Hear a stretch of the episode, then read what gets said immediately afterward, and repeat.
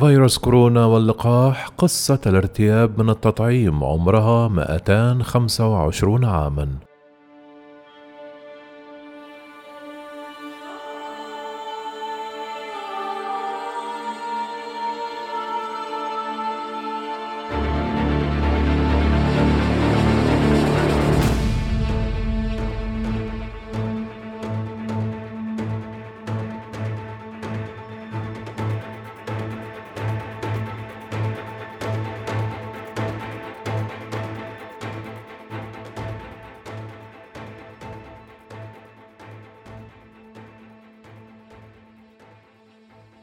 ليس الارتياب من التلقيح أو حتى الرفض القاطع له من فئة من السكان وليد وباء فيروس كورونا بل هو بقدم اللقاحات بذاتها. هذا ما يقوله مؤرخ الشؤون الصحية باتريك زيلبرمان لافتا إلى أن الجدري كان طوال قرون مرضا فيروسيا قويا قبل القضاء عليه سنة 1980 وذلك بفضل التطعيم. في عام 1796 خطرت على بال طبيب بريطاني هو إدوارد جينر فكرة تلقيح طفل بجرعة حميدة من المرض لتعزيز تفاعله المناعي وقد أدى هذا الأسلوب بثماره لكنه أثار منذ البداية ارتيابا ومخاوف. كان أسلوب تلقيح مستمد من واقع التجربة قائما قبل التجارب على الجدري. وهو كان بدوره محط جدل محموم في أوروبا في القرن الثامن عشر.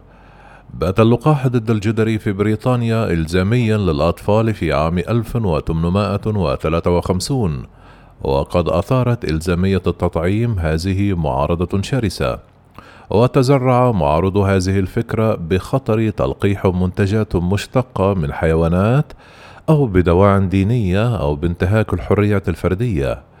بحسب ما ذكرت الباحثتان أنيك جوزمان وماريا ماتيو في كتاب Vaccination التلقيح اعتداء أو حماية وقد أضيف بند الضمير إلى القانون البريطاني سنة 1898 لإعفاء المترددين من التطعيم.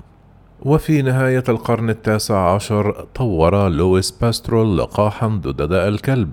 بالاستناد إلى سلالة مخففة من الفيروس لكن هذا الأسلوب كان أيضا محط ريبة واتهم باستور بالسعي إلى كسب أرباح من خلال تصنيع كلب مخبري. تكاثرت اللقاحات في عشرينيات القرن الماضي ضد السل.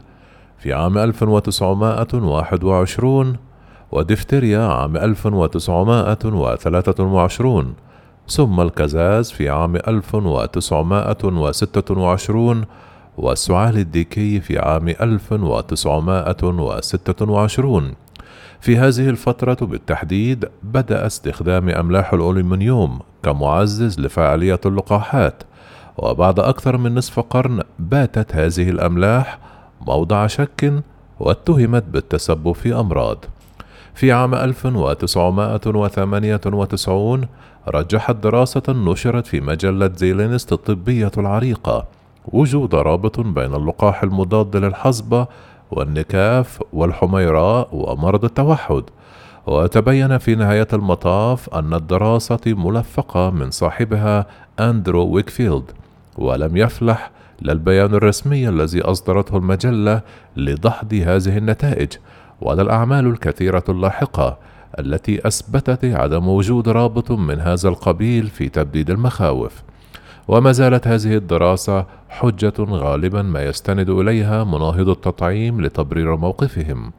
وهذا التشكيك في جدوى اللقاحات يؤدي إلى معاودة ظهور بعض الأمراض المعدية وفق ما كشف باتريك زيلبرمان في كتابه لا غير ديفاكسان أو حرب اللقاحات.